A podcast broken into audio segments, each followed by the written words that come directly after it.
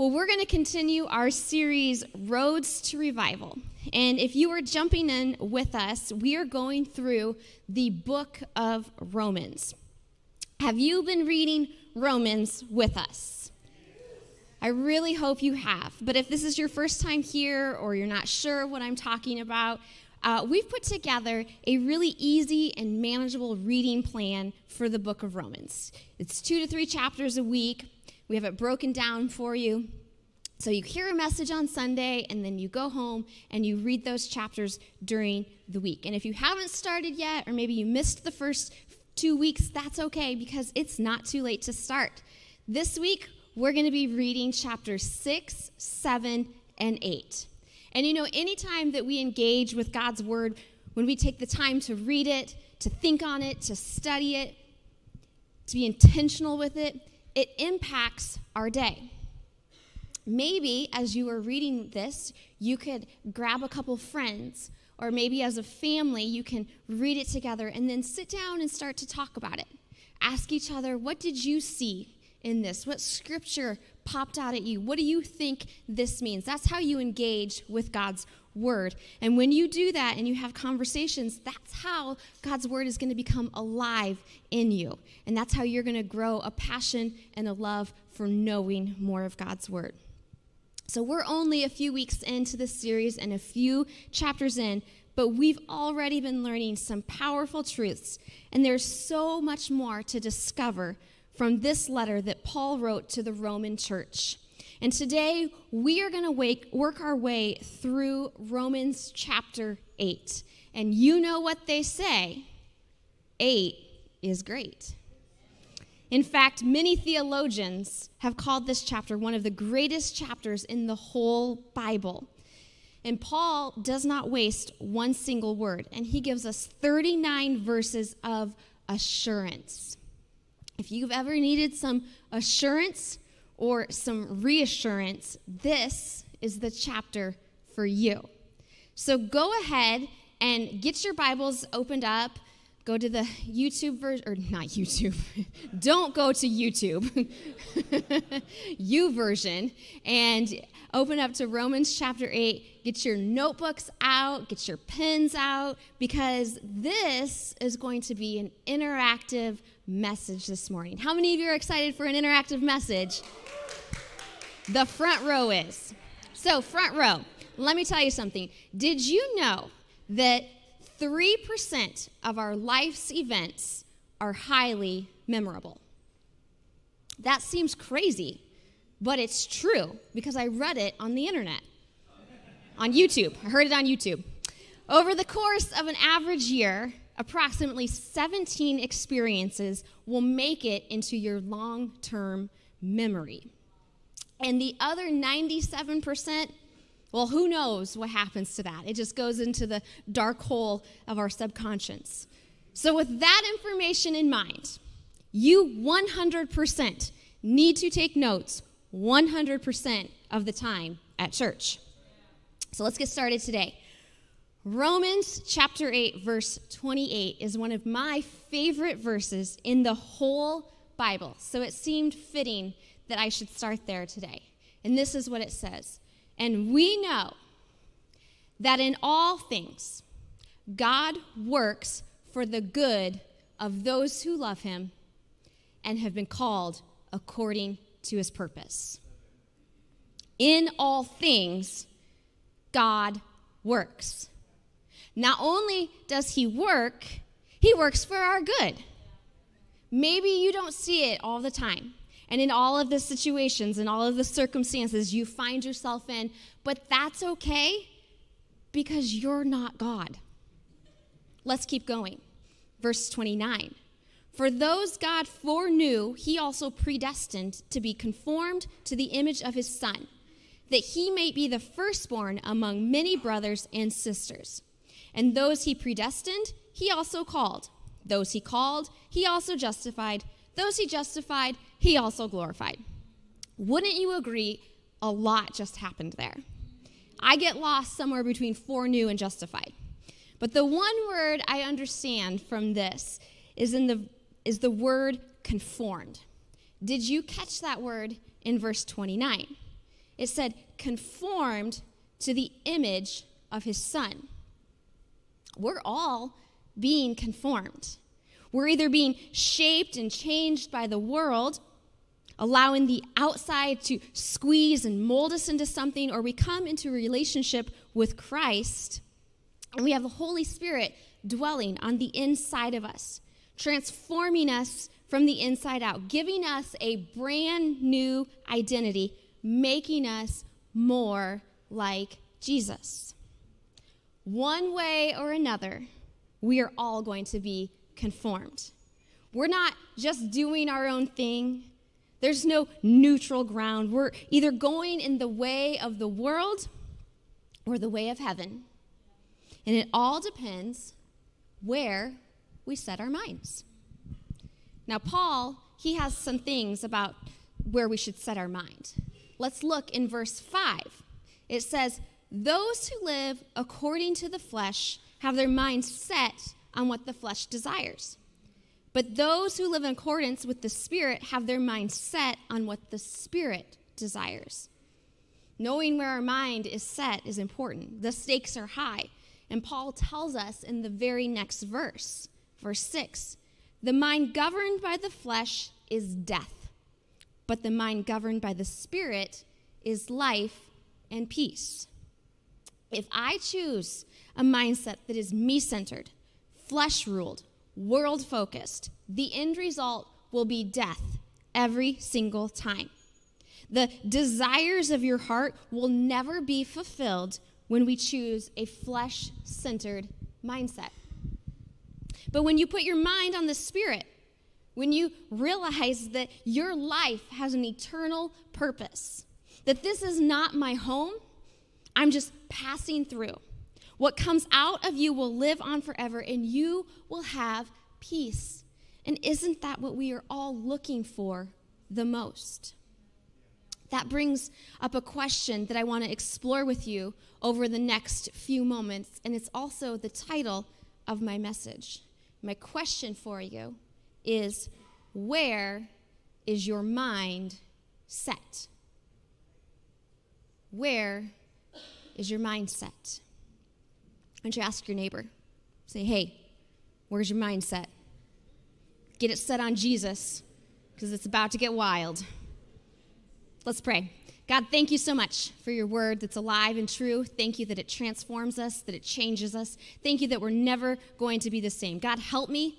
Help me to minister this just as you gave it to me because, God, I believe there is someone here that needs to hear exactly what you have given me today. Thank you for it, Jesus. In your name, amen. Well, if I invited you over to my home and you were to say, Marissa, your home is lovely. Can I have a tour? I would think that's a little bit forward of you, but I would still give you a tour because you complimented my home. And so we would start to make our way through the rooms, and you would probably notice a subtle decorating choice that I have made. Maybe a theme from room to room. In almost every room of my house, I have a framed picture, a photograph that I've framed and hung on the wall or placed on a dresser or a shelf. I say it's subtle because, as much as I love to have pictures displayed, it is not my husband's favorite uh, thing. So, we have found a middle ground that we are both happy with. Luckily, he travels a lot, so I always add a few extra in when he's gone. Since I can't have every picture that I've ever taken up, the ones that I do have those are the most special ones. Those are the ones from the moments that I never want to forget. Because as soon as I see those pictures, I'm reminded of the moment that it happened, and all the memories are flooded back to me. So I asked you, where is your mindset? What are the things that you are putting in front of you? Who's in charge of your thoughts? What's the narrative that you've framed in your head? Are the temporary needs of this world ruling your thoughts? Or are you meditating on the eternal? You know, Paul, he paints a beautiful and a powerful picture and gives us the assurance that our minds need. He's woven throughout this whole chapter truths that we can hold on to that will help us navigate this temporary world that we live in with an eternal perspective. You see, in whatever situation or circumstance or issue you are facing, you get to choose where your mind is. And if you want life and peace, you're going to not only need to know the truth, but you're going to need to believe the truth. And you're going to need to repeat the truth. And you're going to need to be shaped by the truth so that you can live in the truth. And how do you do that? Well, just like a framed picture that we put on our wall so we don't forget the memory, we're going to frame some truths, some assurances from this chapter today. Now, there are so many in these 39 vo- verses. I've pulled out just a few, and you may or may not need these in your story today or tomorrow. And every situation is different. But if we're going to have a mindset in the direction that leads us to God, we have to have a God narrative right in front of us. And you know, Paul, he comes right out of the gate in the first verse with a truth that has a power to completely rock your world and upset your way of thinking. Something that I would say every single one of us should frame up and look at every single day, maybe multiple times a day. And it's this in verse 1 Therefore, there is now no condemnation for those who are in Christ Jesus. The first frame that I want you to write down and put up is this I am free from condemnation. You see, Jesus, he came to put the past in the past, and we can leave it there. We don't need to live under the condemnation that the enemy likes to put on our life. We put our faith in the finished work of Jesus, so condemnation no longer has a grip on us. I know what you are thinking. That's easier said than done, right? Are you thinking that? If it were easy to do, everyone would do it, but it's not so. So we have to set our minds on the assurance that I am free from condemnation. And here's something that I've learned about freedom from condemnation it is not based on your feelings. Our feelings will detour us faster than anything else in life. Our feelings are fickle. Half the time, we don't know what we're feeling, and that's why you can't base your freedom on what you feel. It is based on your position. If you are in Christ, if you cross the line of faith and you've said yes to Jesus, He took all the condemnation that you deserved. And it went somewhere. You see, God sent his son Jesus in the flesh, and it rested on him. He paid the penalty of it, and he died under the weight of it. His death, burial, and resurrection gave us freedom from it. So when you are positioned in Christ, there is no condemnation on you. Now, being completely transparent with you this morning, this is an area that I have struggled in. And I've been doing some really hard work over the past year, specifically with this thought. And it's helped me to learn the difference between condemnation and conviction. You see, condemnation is feeling guilty about something that you've already confessed something that you've already repented of, something that you've already asked forgiveness from. It's feeling guilty or shame over something that you've already dealt with. Conviction is feeling guilty over sin that you haven't confessed or an issue that you haven't dealt with. Feeling shame around something that you were trying to hide. Conviction is healthy and it's holy. And as followers of Christ, when we mess up, and we will, we should feel a conviction because that's how we get right with God. So, when those feelings of shame, guilt, insecurity, pride, whatever it is, when those well up, ask yourself, why am I feeling this way? Is there something that I need to get out in the open? Or am I just replaying something that's already been taken care of? If it's already been taken care of, then stop thinking about it. Move on. But if it's something that you haven't taken care of, deal with it. Ask for forgiveness. Confess. Make it right. Do it. Just don't keep carrying it with you. Now, there may be consequences to confessing this sin and bringing this to light. But it is much easier to have momentary consequences than eternal condemnation.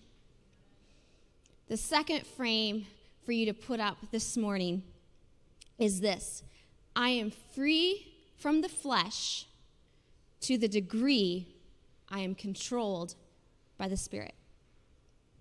I am free from the flesh to the degree I am controlled by the Spirit.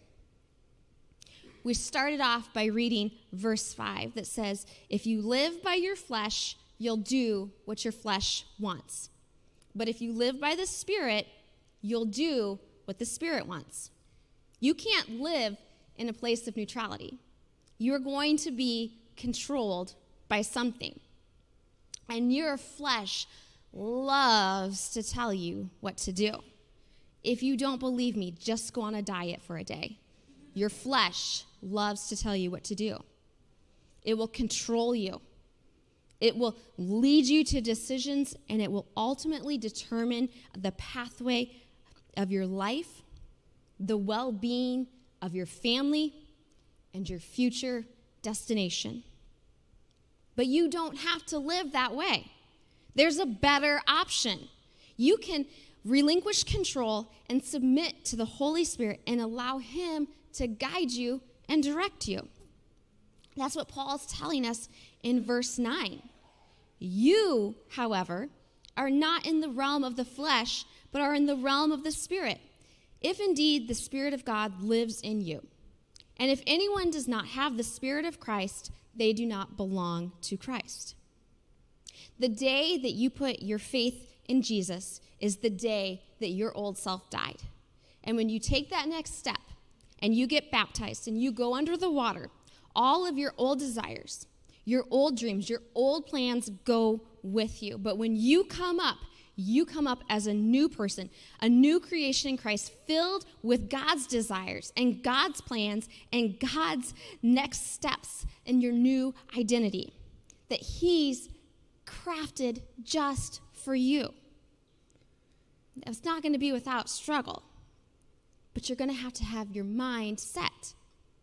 And when your mind is set on the Spirit, there's resurrection power that lives in you. That's what Paul says a few verses down, verse 11. And if the Spirit of Him who raised Jesus from the dead is living in you, He who raised Christ from the dead will also give life to your mortal bodies because of His Spirit who lives in you. God is wanting to transform you and conform you to the likeness of Jesus. When we give all of ourselves to God, give, God gives all of Himself to us. You get to trade all of your sins for Christ's righteousness. We get the better end of the deal. Salvation is a trade up. But that means that we give the Holy Spirit some veto power in our life. When you decide to allow your mindset to be ruled by the Spirit of God, when you decide to stop walking as a citizen of this world and start walking in the assurance that you are a citizen of heaven, that you're just passing through and home awaits you, you can live no longer obligated to the flesh. You just have to choose daily to set your mind on the Spirit of God because He's waiting to lead you. The next assurance that I want you to frame today is this My Father is greater than my fear. My Father is greater than my fear. Let's look at verse 14. For those who are led by the Spirit of God are the children of God. The Spirit you received does not make you slaves so that you live in fear again. Rather, the Spirit you received brought about your adoption to sonship, and by Him we cry, Abba, Father. When we put our faith in Jesus, we are adopted into the family of God. And through that adoption, we get to carry His Spirit, and we no longer have to carry a spirit of fear.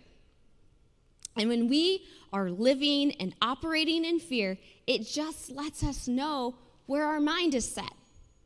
When I'm operating in fear, my mind is set on my flesh. Now, you can sit up at night and worry. You can fret. You can make yourself anxious about all of the what ifs and the how comes. Or you can know I have a father and I can call on him. And he runs the whole universe. And he's got this. And he's got me. In our family, my husband is the bedtime parent. Any bedtime parents in here? You're the ones that puts the kids to bed? He's really good at it. It's his time to connect with our kids. The kids don't like it when I have to do bedtime with them because it's short, it is not sweet, and it usually involves a large dose of melatonin. But dad's bedtime routine, that's a party. There's muscle comparison, there's squeezing, there's giggling, there's praying that they become six two, all kinds of things. Our kids have a lot of faith. But there's one rule with the bedtime routine it's like Fight Club one rule. When dad is done and he leaves your room, he is done for the night. And if you get back out of your bed, it's not going to end well for you. Now, over the course of our parenting, one, at one point or another, all four of our children have tried the famous there's a ghost in my room scenario. What they don't know is, as, as, a pastor's kid, you never bring a ghost into the story because if you do, Pastor Daddy will say, The only ghost we believe in is the Holy Ghost, and you want him in your room. Now go back to bed. So at some point in all of our children's lives, they've done something like this. But also, somewhere in parenthood, you learn the skill of just being able to know when something's off or when something's seriously wrong. It's called being led by the Holy Spirit, and you'll never survive parenthood without it. Well, there was a night several years back that started out really normal for us bedtime routine, everyone was in bed. We drifted off to sleep, and I was woken up around one o'clock in the morning by my phone ringing. I grabbed it. I saw that it was Reese, who was supposed to be asleep in his bed in the basement. I don't think that I even said hello when I picked up the phone, but the most frantic voice I heard on the other end was Reese saying, Someone is trying to break in to my room. We're all the way upstairs. He's all the way downstairs. There's a whole floor in between us. As soon as we heard those words, my husband, who sleeps harder than a rock, flew out of our bedroom and started to run downstairs. His only priority in that moment was to get to his son who called out to him. Now, me, on the other hand, I'm yelling, like, grab a shoe, get a pot from the kitchen. What if you have to knock out an intruder? We work really well together in high stress situations. But there was no thought in Justin's mind other than getting to Reese. Now, what happens next doesn't matter too much. But what does matter is the lesson that Reese learned from this? There's probably a lot of lessons, but I'm only going to give you two. Actually, I'm going to give you a bonus one, a third one that we all learned. First, lesson number one frogs and toads make two very different noises. lesson two when a frog falls into your window well, it will lose its mind and create a ruckus trying to free itself from said predicament that may sound like an intruder. The second or the third lesson, and the most important lesson that Reese learned that night, was that in a moment of his greatest fear, all he had to do was call out, and his father was right there. When Reese When Reese was afraid, his dad got into this space where he had the fear. And the same is true with our relationship with our Heavenly Father. He's in our space, He's in our circumstance, He's in the thing that keeps you up at night. And the answer to your fear isn't get more faith.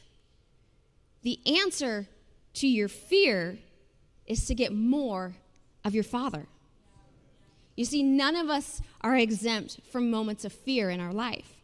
There will be things that we face and navigate and walk through, but the moment that Jesus fills up your life, you can encounter those times with the assurance that your Heavenly Father is right there with you. You have His number. You get to call out to him.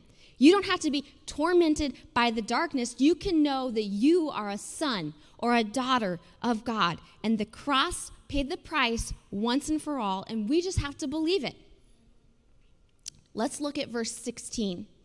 It says, The Spirit Himself testifies with our spirit that we are God's children. And since we are His children, there's some benefits that we get. In verse 17, it says, now, if we are children, then we are heirs, heirs of God and co heirs with Christ. If indeed we share in his sufferings, in order that we may also share in his glory. Do you hear what Paul is saying to you? He's saying, hey, you're a son of God, you're a daughter of God. You've been adopted into his family. And not just that, you're an heir, a co heir with Christ. You get the exact same inheritance that Christ gets. Everything that he has peace, joy, love, gentleness, kindness, faithfulness all of those things, you get it too. Here's what you can set your mind on and frame as an assurance today I am in God's will. I don't know. Maybe you have a rich Uncle Scotty out there somewhere, and you're his favorite, and you know that when Scotty goes, you're going to get a lot. I, I hope I hope that's true for you, but that's not the story for most of us. But as a child of God, whatever Christ has, we have it too.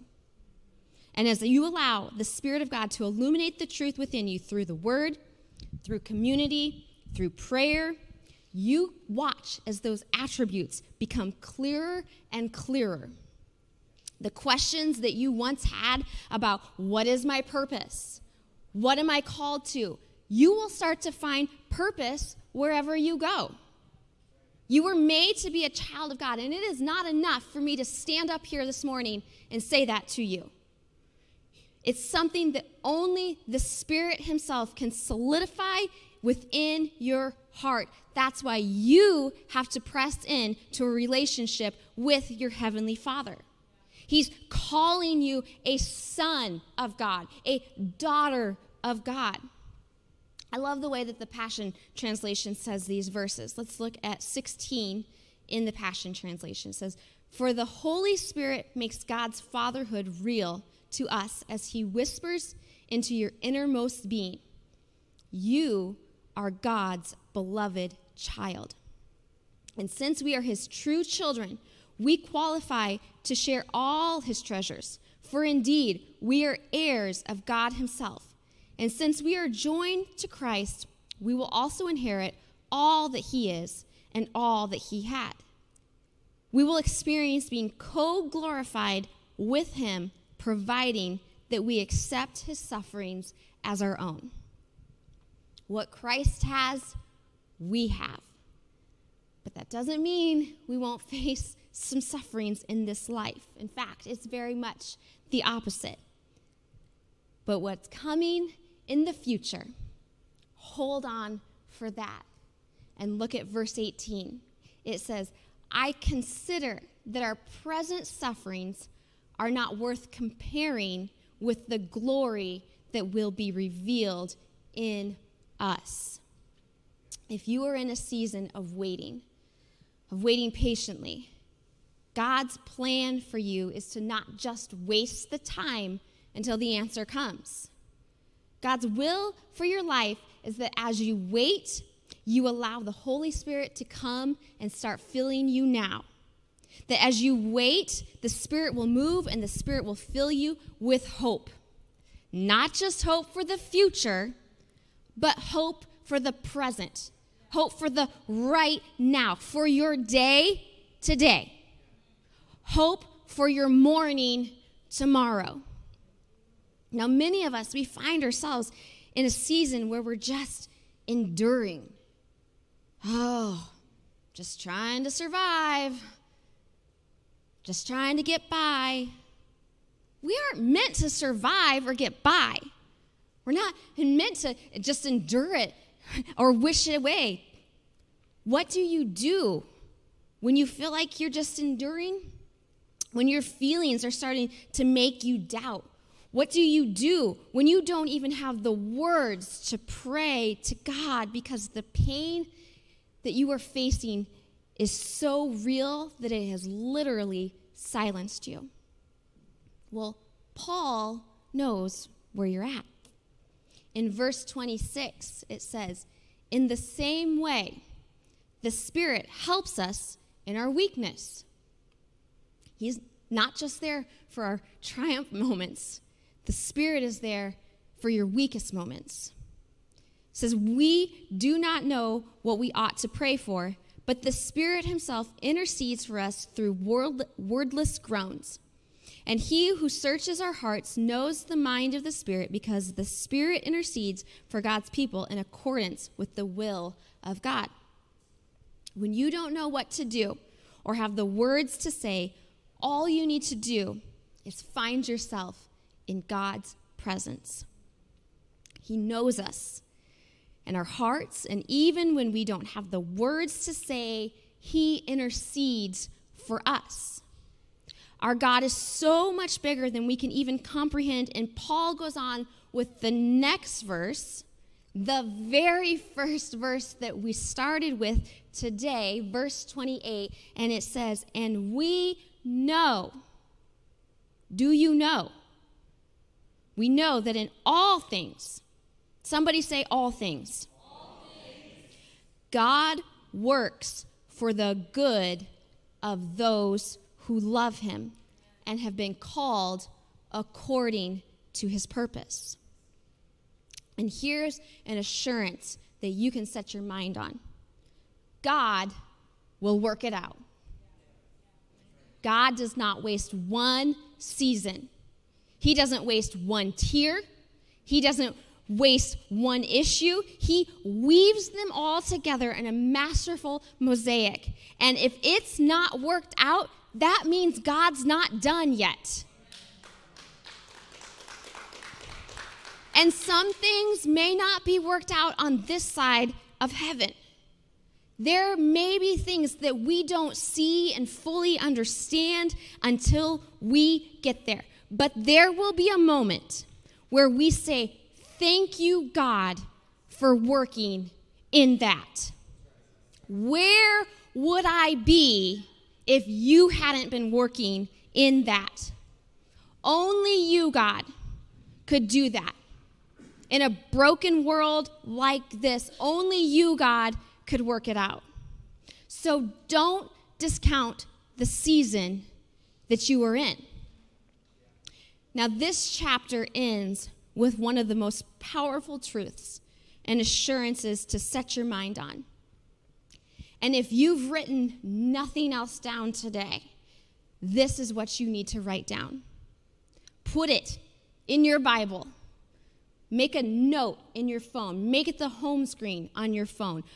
Put it on a sticky note and smack it right in the mirror. Frame this. Set your mind on this. Nothing can separate me from God's love. Nothing can separate me from God's love. Paul drives this home in verse 31, and he says, What then shall we say in response to these things? If God is for us, who can be against us? There can be people against us. Sure, there can. But who are they? Verse 32 says, He who did not spare his own son, but gave him up for all of us, how will he not also, along with him, graciously give us all things? Who will bring any charge against those whom God has chosen? It is God who justifies. Who then is the one who condemns? No one. Christ Jesus, who died, more than that, who was raised to life, is at the right hand of God and is also interceding for us. Who shall separate us from the love of Christ? Shall trouble or hardships or persecution or famine or nakedness or danger or sword? Drop down to verse 37. No. In all these things, we are more than conquerors through him who loves us. For I am convinced, Paul is saying, I need you to know my mind is set. You are more than a conqueror. That means you're a conqueror and then some. He says, I am convinced nothing can sway me. That neither death nor life, neither angels nor demons, neither the present nor the future, nor any powers, neither height nor depth, nor anything else in all of creation will be able to separate us from the love of God that is in Christ Jesus our Lord. Paul knows what he was talking about. And he was so sure of the love of Jesus that nothing could separate him from it. His assurance allowed him to take the gospel around the globe. It allowed him to be shipwrecked and keep going.